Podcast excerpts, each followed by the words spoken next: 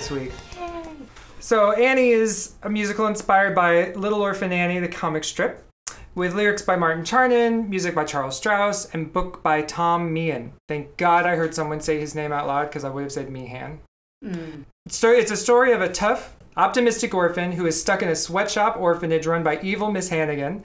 Sometimes she escapes from the orphanage for a day and wanders around Great Depression era New York. She's chosen by the secretary of billionaire Oliver Warbucks to spend a week at Christmas in his mansion as a publicity stunt. But he ends up becoming paternally attached to her and wants to adopt her. But she wants to find her original parents. Wacky kid. And he starts a national search for them, offering $50,000 for them to come claim their child, which really, really seems like a bad idea. Being like, remember when you didn't want to be a parent? I'll give you some money. I, I don't know. Miss Hannigan's evil brother Rooster and Lily St. Regis, named after the hotel, she says, pose as Annie's parents in an attempt to steal the money, and they come in as Mr. and Mrs. Mudge, which is great. That's how you know that they're bad people. but they're found out, and Annie stays with Daddy Warbucks forever after. So, what's the backstory of this? Well, it actually goes back before Little Orphan Annie, the comic strip, to Little Orphant with a T, Oh. Annie, a poem by James Whitcomb Riley from 1885. And I read this poem, so you don't have to. it's terrible. First of all, there's no tea in orphan. Are there any ants in it? no ants. It's all goblins. It's all about how the goblins are going to get you. How little orphan Annie used to come over and like clean for us, and then she'd talk about goblins. And I think one time she was eaten by one. It's it's a little fucked up, as Oh, so many poems from back then are. um, I prefer. Do I know any poems? I don't know poems. Poetry like the cats one. The cats one. Oh yeah, Skimbleshanks and Jellylorum. Oh, Kevin. Kevin's shaking his head. Um, so then Harold Gray created a Little Orphan Annie comic strip completely unrelated to the poem, actually. Just like that title, thought, I'll make the words spelled correctly and turn it into a comic strip in 1924. So Gray's parents both died before he had finished school, so he was independent and entirely self-made, which were qualities he imbued into Annie, the way he wrote her.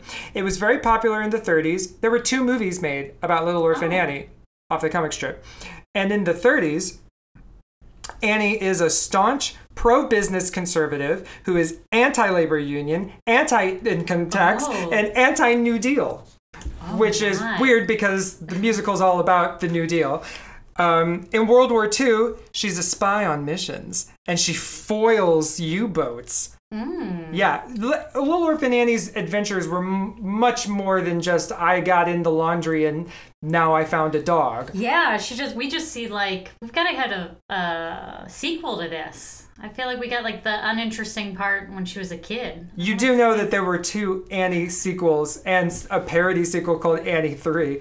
Yeah, I knew that. I was leading you into that. Oh, Will. thanks. It's alley ooping. Well, okay, yes, and um, and in the Cold War, she hunt, she um, hunted commies. I said haunted, but that's the other one with the goblins. This one hunted commies.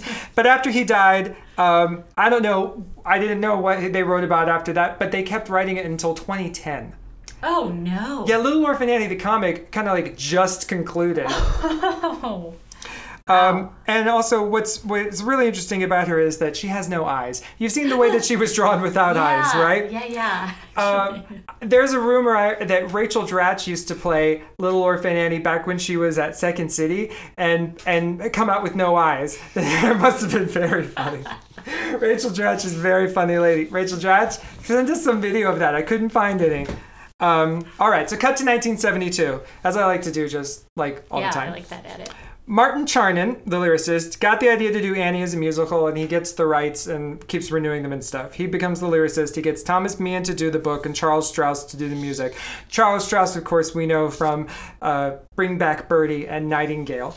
Um, Meehan said the musical might best be described as having been suggested by Little Orphan Annie. The story, as I constructed it, is the story of a child's Odyssey like quest for her missing mother and father, which is so true. It doesn't sound anything like The Spy, Little Right, right, Orphan right. Annie, or The Goblins.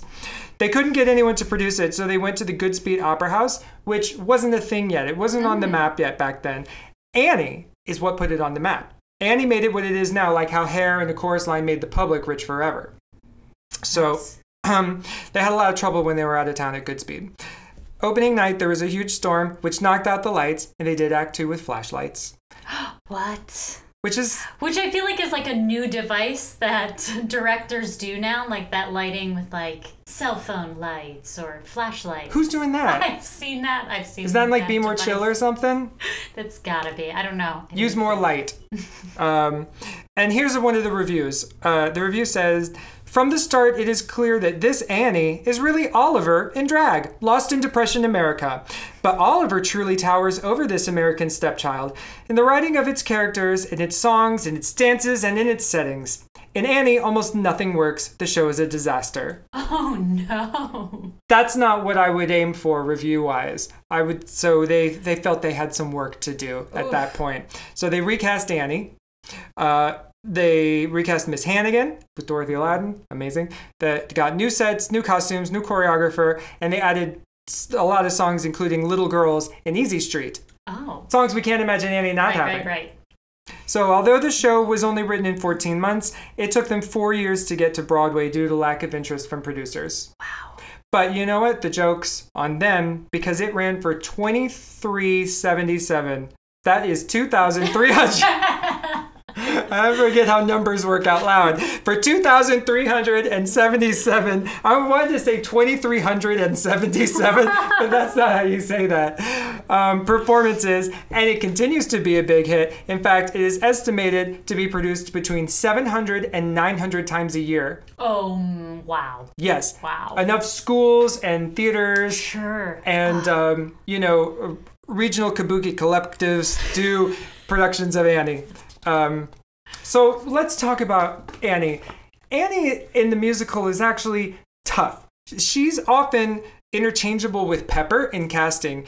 So Andrea McArdle, who originally played Annie, actually was Pepper. So, you know, they, I said they recast Annie at Goodspeed. They fired their Annie and then made the Pepper Annie, Andrea McArdle. And the girl who mm. played Pepper in the movie was actually Annie on Broadway. Oh. So if you're used to the movie Annie, which is very sweet, very neotenous, or which is probably also how she's played in a lot of productions from now on, originally Annie was very, very tough. And a little mm. bit older than we're used to thinking of her. She's been played so much by like eight year olds now, but this was like 13. Oh. Um, and so there's been a lot written about the girls playing Annie, Andrea McArdle, and then of course Sarah Jessica Parker. Say SJP. Um, and that girl that was cheated out of the role in the 90s, and it was on like 2020 or something. What? Oh yeah, there Okay, was Okay, give me that 2020 dish. she was never gonna come down that staircase in that dress. Um, I hope she can laugh about it now because it was very, very sad actually. They did a national search for like Macy's, like it was a whole big thing, and she got picked. And then she got bronchitis, and they were like, instead of just giving you some time to heal, we're going to replace you with someone Oh. three years younger. Fucked up. And you know what? The public didn't like that, and that revival was a flop. Wow. See, ageism happens to 11 year olds too. Seriously, a- any younger and she would have had an amniotic sac. But um, there are two other performers. Amniotic sac. There you go. Um, That's the prequel. that's the. she still got a mother in that one. Um, Get that backstory. I want to talk about two performers that are in it that not Annie's. I feel like Annie's been talked about enough. I want to talk about Dorothy Loudon. Let's do it. who played Miss Hannigan. Do you know her? She's crazy. She's insane. You need to. I was listening to a bootleg of Annie. It was just the audio of it from 1977. It was the last preview performance. During Little Girls, there are these long periods where the piano, where the orchestra is just going. You know, it's just the vamp Sure. and there is just laugh after laugh after laugh and like there's such art in being able to stretch out a moment and get people to laugh and entertain them you just burped at your armpit I, I burped and covered it with my shirt, but yeah, went in the direction of my armpit. It's true. i told you that's what this show is stop trying to deny the people what they came here for um So we're vamping. And just being able to, to do that and to to keep the stage and not have it be cut by the director for like a whole minute you, you're a real pro. And you need to watch her do broadway baby there's a video of her doing broadway baby. It's it looks like you've seen those people on the street that are screaming with paranoid thoughts about Obama and stuff. You mean what Adolph Green looked- must have looked like in 1937? Yes, but at the Tony Awards, she was fucking nuts in a, a delicious, delicious way. And then I want to talk about Laurie Beechman. Laurie Beechman was the star to be. You know that where she Of goes, course. NYC just Yep. got here this morning. She has the most incredible belt. She belts like her face off when she goes in the Hooverville song. She goes, "Who knew I could steal?" It's it's it's like whenever someone else is singing and she's in the chorus, I want everyone to shut the fuck up. I just want to hear Laurie Beechman. She's got this incredible voice. She was in Cats for a while. There's like good recordings of her doing memory. Um, unfortunately, she made the mistake of dying young, which I don't recommend. But she's uh, at one point during Tomorrow, she sounds just like Betty Buckley. She's singing the the harmony. She's like Tomorrow while everyone else is going like Tomorrow. And and it's just it becomes the melody and it's all you can hear you know? Ever heard someone with a voice like that? Just pings through everything. Yes, of course. Laurie Beechman That's why she has that theater on 42nd Street named after her. oh yeah that's right. Yeah. She's a real legend and honestly like we we've been cheated out of out of more Laurie Beechman it, it was very sad that she died. Um, she's an incredible talent and as far as I'm concerned the best thing in Annie uh, the original production. Um, the original production and I read the original script this is a really weirdly political show it's I can't figure out who the target audience was. Was it people who lived through the depression? Was it people who were like adults already in the 30s? Because it at one point they do list the entire cabinet of Roosevelt. He's going like Farley, Perkins, Ickes, Wallace, Morgenthau, Cummings, Roper, Swanson, Cordell Hull. Uh, That it- it- am I? Is that supposed to be like topical, funny? Yeah, ickies. Gross. Um, it's it, is that like if somebody came up to me and was like Bob Dole, Janet Reno, Warren Christopher, Alan Greenspan, and we were like, oh, I remember them. Yeah. I met Janet Reno. She was a real class act. Hmm. She was running for governor of Florida, she should have won. But you know how it is in Florida. Voting's not. linear. yeah, voting's more of an idea there. Um, and also, Oliver Warbucks made all his money off of bombs and military equipment. He really is Warbucks. And he says at one point that he was ruthless to the people he had to step over on the way up. But that's okay. As long as you never come back down, you'll never see them. So, Ooh, yeah. it's tough. It's It's another boss statement. it is. In a way, it's kind of like, oh, all right, I guess that's how you have to do it. That's the American way. Destroy other people, find a way to make killing people, you know, a dollar, and then encourage people to go to war. Um, that's what did we just see? Cradle Will Rock. That's kind of what Cradle Will Rock is about. You should see that. It's messed up. And then the whole thing about the New Deal and Roosevelt's in it, and and he says things like, "Oh, Eleanor can wait," and we're all supposed to go, "Eleanor Roosevelt," which of course I just saw the prom, which has the whole thing about the Roosevelts in it, which is very very funny. But so it's this crazy weird political play, but it's also very beautiful and very sentimental. There's this reprise of Maybe, Maybe the song which, you know, is heartbreaking to hear every time. There's a reprise of when she thinks she's going to have to leave Daddy Warbucks that I'll, that I'll, I'll show you later. It's it shows why this whole thing works. But must the orphans and all their singing be written so damn high? Oh yeah, that's why I was when you were talking about oh well let's have them be like eight year olds. Just like why? So we can have a next level shrill. Shrill. Just, like, just the shrill. Absolutely shrill. And if you look at the score, they are they're telling them to belt E Yeah, flat and Fs. Fs. Yeah, it's crazy. I understand that they can hit those notes, but they shouldn't. I don't know how many how many nodes have been created by Annie. How many voices have been turned into just blood in the throat because of this? Yeah, that was a real churn and burn. They were like, uh, I bet it was. I bet people really couldn't sing that for couldn't very long. possibly sing after that. I don't know. You know, if you were ever in Annie, and it sounds like about 100,000 people were, um, let us Change know if you can weeks. still talk. Yeah. Um, but the orchestration, even if even if all the keys are too high, the orchestration in this show is incredible. It was done by Phil Lang, and the original uh, album captures it perfectly. It's perfectly mixed, and you can really hear the nuance in it. And I also listened to the Australian and West End um, albums they don't they don't get a good mix you don't want to listen to that but it shines even in that 1977 broadway bootleg so it's not just orchestrations that were created for the recording but actually for on stage and they work really well and there's some details they'll show later and I'll love any show that has a banjo in it. It's got a banjo to hell in like half of it. It's wonderful. And there's also this interest, interesting instrument called an RMI Rocksichord that I believe is the, you know, and in like Hard Knock Life, it's like chunk, chunk, chunk, chunk, chunk. Yeah, yes, yes. That's a Rocksichord Oh. by Rocky Mountain Instruments. It's you you hear it in a few things like in Follies, uh, in the original Follies, and in um, Pacific Overtures. It's like it goes like this for a while. It's a- I mean, and people say sometimes not hummable. Um, uh, so the show is a huge hit. People made a ton of money off it. They still do. And then the movie rights were bought for like $9 million. But Wow. they lost all creative control at that point. They were bought for like, we're taking this and we're going to make a movie, and you guys are hardly going to be involved anymore unless we tell you we need something from you.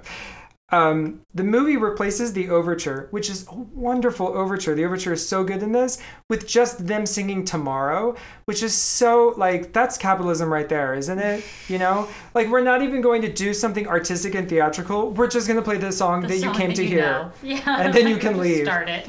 Um, and I, but they, it's they, they do it along like an overture, and they have the credits going on, and that sequence is what that woman is watching in Serial Mom when she gets her head chopped open. I'll always remember that.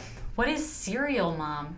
Oh, Serial Mom is that is that awesome movie by um, you know what's his name from Pecker and uh, Pink Flamingos and um, you know John Waters. John Waters. It's that awesome John Waters Oh. movie. It's the best one he ever did. It's got um, Kathleen Turner playing a mother who kills people.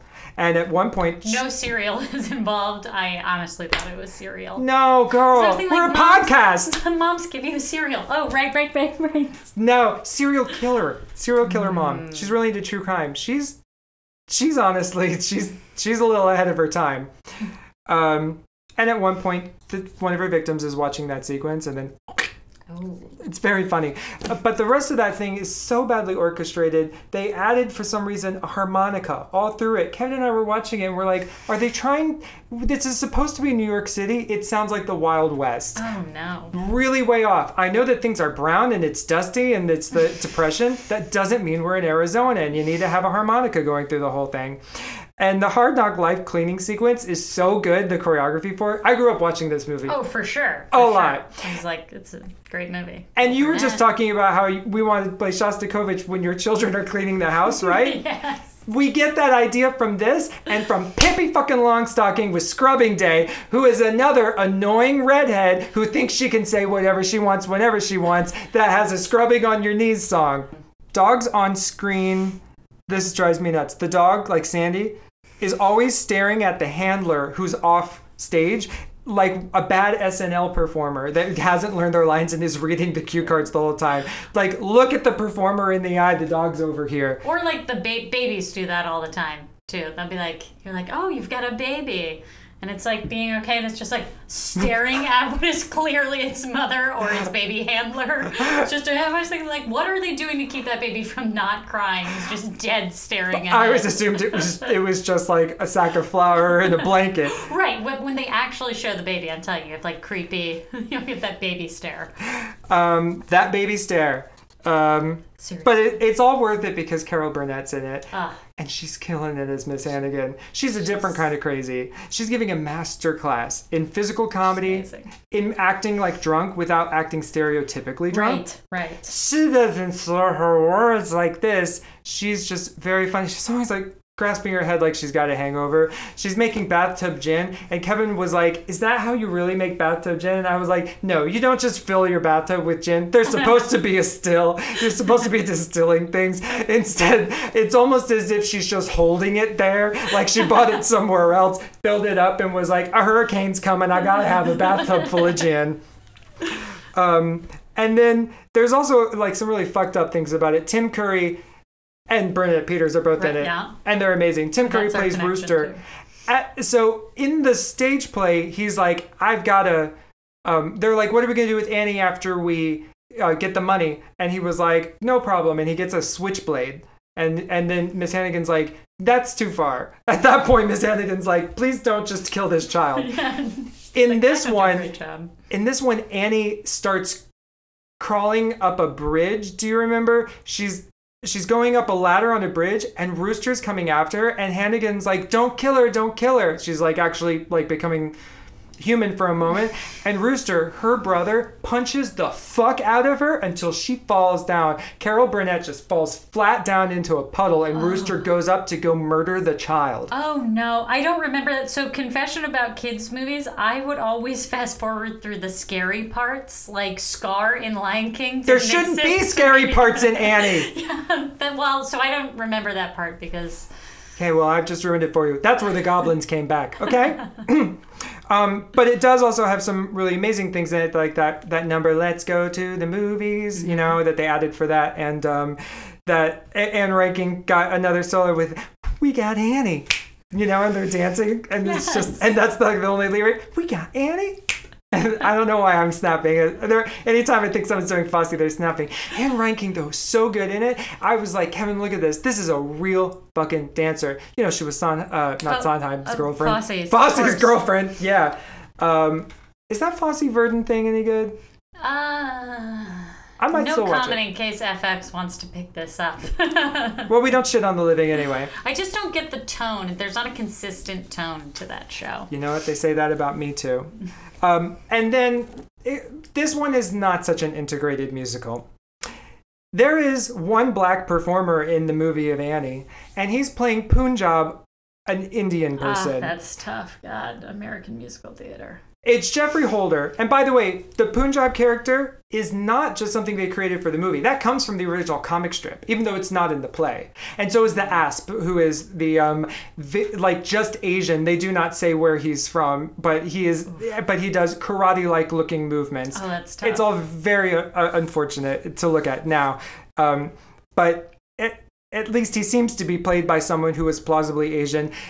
Geoffrey Holder is not plausibly Indian, but Geoffrey Holder is amazing. Geoffrey Holder is the original director of The Wiz. Who won a Tony for directing it and making the fucking costumes for it? He was it. the shit. And if you look up his career, he's just he did like a million amazing things. So yeah, it's Geoffrey Holder. Um, so I want to talk about also uh, another problem I have with the show. Between the politics and all those other characters that come in, like the Hoovervillites, you know, did you ever see it? Did you ever yeah, I the saw the stage stage production. Yeah. So you know they that she goes and talks to like all these homeless people living under the 59th Street Bridge. Which, come on, people, it is the, Queensboro, Bridge. now, okay. Don't make me crawl up that after you, Annie. Um, between all the politics and meeting those people, it's really not much about Annie. Uh, Not as much as the movie is. The movie is about Annie, and like every scene is about Annie. My sister pointed this out to me, and so we consider this a children's show. But originally, it wasn't for children. It was evidently for the elderly that had just come out of the Great Depression. So now my sister took my niece to it, and she got bored because she was waiting for like, when's More Annie? stuff. Yeah, where's yeah, the I mean, I guess in the day and age of like Matilda and shit, where you have like really kids shows. Yes, our kids are spoiled now. They can't sit through. They just fast forward through the scary parts. scary. Scar is very scary in Lion King. so we think of Annie as a children's show, but it's not. It's actually quite grown up, and it wasn't just made for children. It was made to be a, a, an anybody musical. Can't just wait for the orphans to come back on stage. But now let's talk about the sequels for a minute. First, there was Annie 2 Miss Hannigan's Revenge, which couldn't possibly sound more like a parody than anything else. Uh, I read a review of it, wasn't kind, and they knew it. And so Charles Strouse at the opening night party in where was it? It was in DC. I think they were doing it at the Kennedy Center. Read a review that came out at the opening night party and said, "This is all my fault. I'm sorry." Everybody, you're great performers. We're gonna fix this. We're gonna make the show great. It was all the same people that wrote Annie, um, who had also done like like Charles Strouse has had a lot of hits, and he had hits after Annie. Um, so then they rewrote it, and, and instead they were said they were going to put on a revival. I forget if that's when the revival actually happened, but they came back later with Annie Warbucks. Which do you remember Annie Warbucks? No. Annie Warbucks. I remember it from being in the Macy's Day Parade. You know they do Broadway stuff at the beginning. Of course. I remember seeing it there and and just being like a sequel of a musical, interesting, not knowing that that's happened a few times and it never seems to work out. I mean, Annie Warbucks, um, Phantom 2, Love Never Dies, uh, Bring Back Birdie, there, uh, Nunsense 5. so many nuns. there are so many Nunsenses. I don't. I, it doesn't seem to be a, a thing. And so I watched a production of it, a high school production of it. It's it's really interesting. I don't want to say it's bad because it's not. It's not necessarily bad. It just feels um, unnecessary. So what is it? Is it those like she's all grown up and this is she's a spy now or whatever? Not only is it all grown up and she's a spy now, it literally begins with them singing the last song from the original one and then continues. Oh, and it's it's like they wrote in act three and four that you don't that you don't need. The show's Yeah. over. Oof. And so a woman comes in and says, "Well, like I'm from the board of so and so, and I don't believe that that you could be her father or something like that." It's just like it comes up with some some premise off the bat, like while they're supposed to be having Christmas. Like, can you imagine poor Annie? First of all, she thinks she's gonna like live with Daddy Warbucks, and then the Mudges come and try to steal her and kill her and slit her throat, and then it, she's like, "Okay, great, well we get to have Christmas," and then this woman comes in and goes, "No, you don't get to have Christmas because nah." Uh, It's it's very sad. Let Annie, let Annie have a break. Let this kid have a fucking break, okay? So let's talk about the songs in this show. let's do it. The overture is amazing. It begins with that trumpet going ba ba ba ba ba. It's it's that's like a That was exactly my mouth trumpet. which is the motif that comes from Shasha Shashovich. Um, it makes me cry every time I hear it, and it's got the Hard Knock Life part in it, which you know you're just about to hear anyway. And it's got "You're Never Fully Dressed Without a Smile" with a tacked piano, at least in the original Broadway. You know what tacked piano is? It's that clinky clanky sort of honky tonky piano. And you know how they get that? They you put tacks like in the hammers On your fingers. you put tacks in your fingers. Um, you're supposed to bleed. Uh, it and so it's metal against metal because it's the metal of a, of the tack against the metal of a string. And They're so, just hanging out in the strings, or how are they? no, they put them onto the onto the felt hammers. Mhm, Okay. So the part that connects is is that. There's also another way to do it, which is to put down a sheet of tin in front of the strings that that is like cut up into strips. I think. Um, anyway, it's it's a really cool effect and really not often done. It's got the Hooverville song in it, and it's super 20s and a lot of fun. It really sets the scene, and it, then it's got Tomorrow and Tootie. And you listen to the recording, the original recording, the orchestra is loving playing Tomorrow, which means you really have to put yourself in a time where Tomorrow was not a cliched song, where you like where you'd never want to hear that song again, which is what it turned into. Sure. it's really cool to hear people enjoy playing something and i like it when the original soundtrack to something includes the joy of the orchestra playing it. I feel like we don't get that very much anymore. I feel like people are a little over a lot of the stuff they play. So then it's got maybe which is the i want song um, she's this is now singing she's singing this song. And it's got those really really clever lyrics. She's she's dreaming of her parents and her dreams of them are so heartbreakingly pedestrian because that's all she knows. And she it just shows how transformative normalcy would be for her if she had it. The things that we take for granted. Like she's sitting playing piano. He's sitting paying a bill. Like oh my oh, god. Heteronormative. that too well look i don't i i feel like if you really wanted to play the show up there's something going on with pepper that is definitely not heteronormative. Yes, that's our secret gay angle. oh my goodness oh my goodness. Um and then her vision of what's fancy is so trashy. She's like betcha they're young. Betcha they're smart. Bet they collect things like ashtrays and art. It's such a clever lyric. It's so it like totally tells you everything you need to know about her. Like she knows nothing of the world but she still imagines the best for these people that have done a a hard thing to her. It's the I want song for the whole core of orphans, or the Corfin, as I Corfin, yeah, um, uh, with a T, um, orphan with a T. It's like Leslie with the Z. Um, uh, and so your heart just breaks for them. You want to give them all those things, and they're the things that we take for granted, but um, we should never forget that they probably smell terrible. Um, then it's Hard Knock Life, which is sampled by Jay Z, became very, very famous, and that's the one with the RMI. And I listened to a few productions of it. At one point, they didn't have one somebody, and so they used an organ for it, which sounded really weird. Oh. But now most of the time people just play it with the piano, which is sad. Go go out and find one of those Invest. very rare musical instruments from the 70s that you're never going to use again, um, just so you get that authentic sound. Uh, and it sounds terrible with them screaming it and scalding it. Why is it so Oh, high? it's so high. It's the hard knock sound too high. Um, but and they're complaining about all these things that are happening about how like no one's there with their dreams at night get weepy. It's like enumeration of what's awful about being an orphan. But seriously, uh, come on, have they ever tried to keep their marriage together when their husband is going through a Gilmore Girls phase? No, they haven't. Perspective, bitches. Okay. Um, then there's We'd Like to Thank You Herbert Hoover, which is honestly the best song in the show. It's my favorite song. It's got the best melody and it's got some cute lyrics like, in every pot he said a chicken, but Herbert Hoover he forgot. Not only ain't we got the chicken, we ain't got the pot. And then you got Laurie Beechman doing that there. It's just so hot. Um, and then there's Little Girls, which I used to love performing this song in drag when I was in eighth grade. Um, what does that not tell you? I want you in drag playing Annie. Playing Annie. yeah. Oh. Or Oliver in drag. oh yeah. Yeah. Um, that that's the real surprise. Um, it, the orchestration, I was I was kind of like deconstructing and paying attention to it. It's so interesting. It's the the bass line of it is played by this really low tuba. It's like so at one point it's like boom boom. It's really hot, and then in the second verse there's all this like It's just Patty LaPoning in a revival of Sweeney. who's Patty LaPony?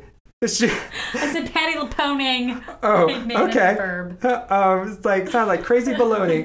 Um, and then the second verse, there's all this swelling brass quarter note stuff. It's like mwah, mwah, mwah, mwah. You know what I'm talking about. Yeah. You hear that? It's really cool. Someday I'll land in the nut house. And then there's I think I'm gonna like it here, where they're like so or bubbles, and I'm like, why can't you have both? Also, doesn't one lead to the other? You can't really separate the two. It drives me nuts. And then they're like, Don Budge, now he can be her tennis instructor. Does that make you laugh? Do you get that joke, Caitlin? No, Don Budge is? No, because you were not living through the damn depression, which is who the target audience for this show is. Hey, really specific jokes are great. Also, why Tony Koshnik- Koshnikin. Tony Cognoscenti? Shostakovich. Um, and why why does Drake bring the tray, but Mrs. Pugh has to take it away? There's Don Budge. Okay, it's kind of hot. Oh, I want to see this sexy. I mean, I just think all people in black and white are hot, but I mean, have you seen? Oh yeah, Lincoln? no, that he's making a fart face. well, he's Okay, he's, so he he's was a working. tennis player. I'll put Yeah, that on yes. Instagram. Kevin's doing Instagram for us now. Um, only write nice things. Uh, also, honestly, Mrs. Pugh stinks. Uh, then there's NYC, uh, which is really how we all feel about New York. It's the center of the universe, and I won't hear otherwise. And it's got this rhythmic figure that I discovered that's really interesting. In the uh, again amazing orchestrations of it. Let me play it for you a second. So they go, no other town in the whole 48 can have compare with you. But the uh, orchestration underneath it goes, no other one, two, three, one, two, three, one, two, right? One, two, three, one, two, three, one, two, which is different than everything which has been like, uh, chuck, um. And then it's like,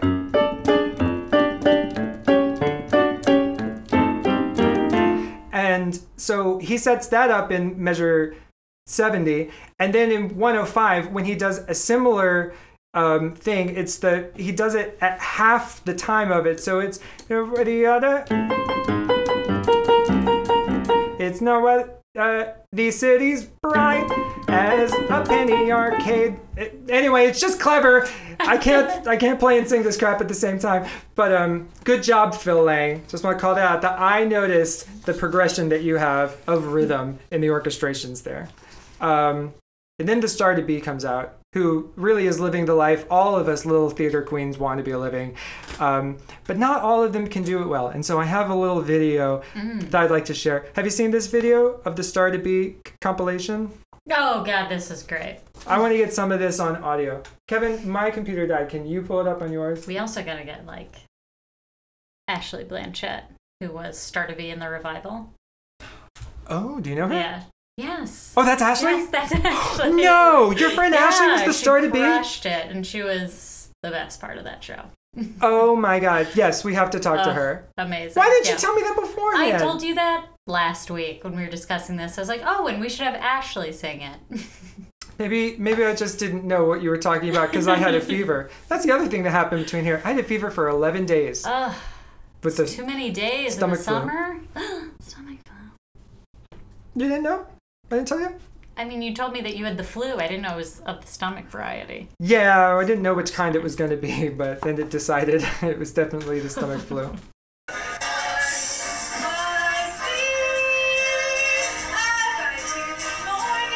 I got here this morning.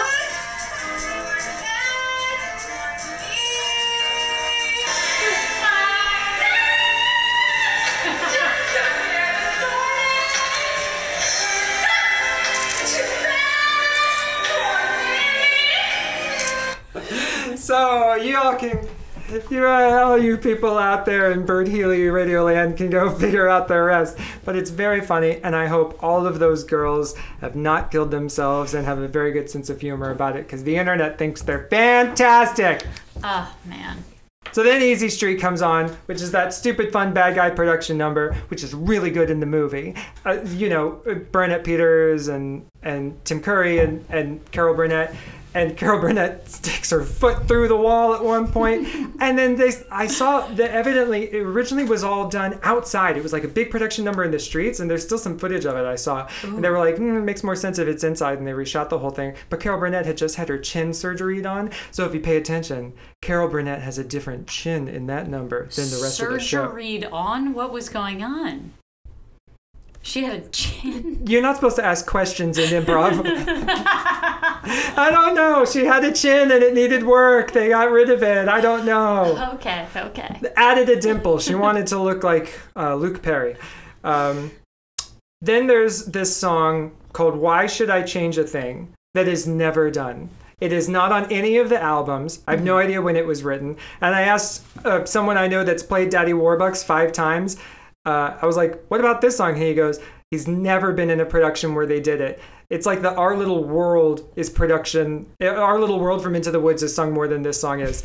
It's but it's a little bit interesting because musically, it's based on maybe but in whereas maybe is the i want song this is the i don't want song so it's got this which is uh, the same accompaniment as maybe maybe far Yep. right yeah but he goes life's overflowing why should i change a thing love how it's going got the world on a string why disturb the peace? Why not let things be? Why risk getting close? Close just isn't. That's sad. It's a little sad. And I think that might be why nobody sings it. Why should you change a thing? The show was fine without that song. Um, then there's You're Never Fully Dressed Without a Smile. And I defy anyone to listen to that song and not actually smile. It's so good. and, It's a then when, delight.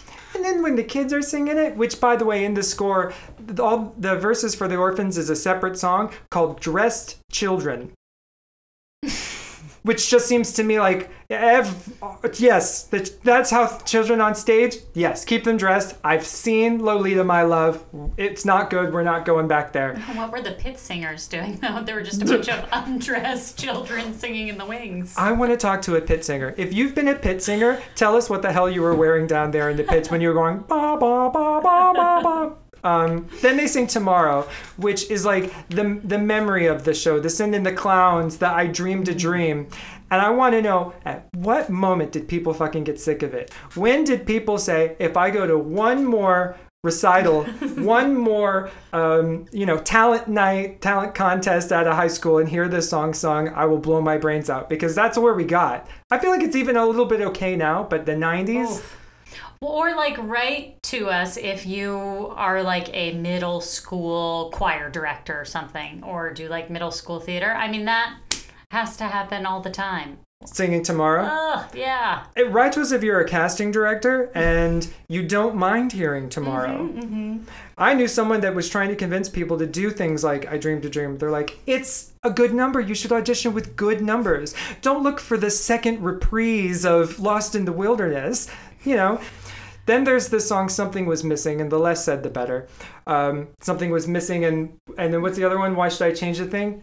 You're you're telling yourself not to write these songs when you give them these titles, Martin. Um, then there's this song Annie, Annie. But according to the score, it starts with this lyric: "Gussie her up, Gussie her up, Gussie her up, Gussie her up, mm, Gussie her up." Mm, girl. juicy. Um, but I find it really annoying when they try to shoehorn in a song that's got the show title in it and something. Uh, and I think Jerry Jerry Herman said the same thing. He goes, he knew that he had really screwed up uh, Dear World when there was like a big Dear World production number of people coming down the stage. Then there's I Don't Need Anything But You, which is so cute. I really love that one. We're gathered at last. And Annie has turned this ruthless capitalist into a tap and show tune queen, and he's loving it. He's living his best life as this little gunkle of a little girl. then, then there's this song that I had never heard uh, that I didn't remember from like other productions, but I found when I was going through the score. It's a reprise of Maybe. So she thinks they're all together and that she's going to be adopted by Warbucks, right? Then the Mudges come, you know, Lily and Rooster, Mudges. fucking Mudges, and and they're they're like, yeah, you're our daughter, and we're going to take you to New Jersey to live on a farm with chickens. Just give us money. Oh, well, actually, they don't say just give us money. They say money, money, what money? We didn't hear about the money, although that would be a good idea. Um, that sort of thing. And so she thinks that then she has to leave with them, and everybody has this bad feeling about them, probably because they just sang a number saying they were going to keep her. People don't like being jerked around like that. So, so she sings this number, which breaks my heart. Silly to cry, nothing to fear. Betcha New Jersey's as nice as right here. It never is. No, no. Betcha my life is gonna be swell. Looking at them, it's easy to tell. And I'll forget how nice he was to me. And how I was almost his baby. Maybe.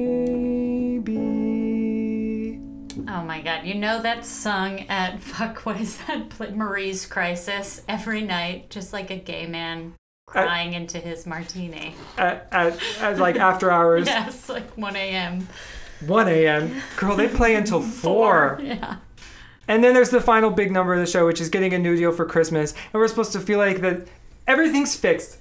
And that um, we're supposed to pretend that like Pearl Harbor is like not just about to happen around the corner. And that like there's not going to be Trump and Scientology and Full House and all these things. And you're supposed to just be optimistic all you want. But you know what, Annie? I have a little life lesson for you. Existence is suffering, and you can sing as much as you want to, but we really all should be dead, and that would be preferable to this. Oh man.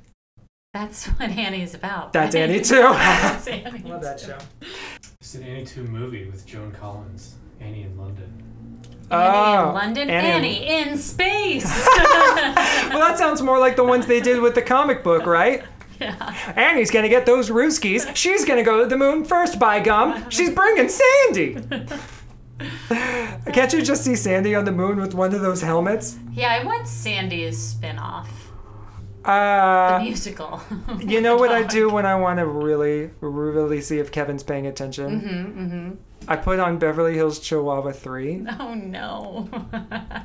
and see how long it takes him to realize that that's what's on TV. How long does it take me? It always takes you a few minutes. All right, so still don't have a tagline. oh yeah, fuck.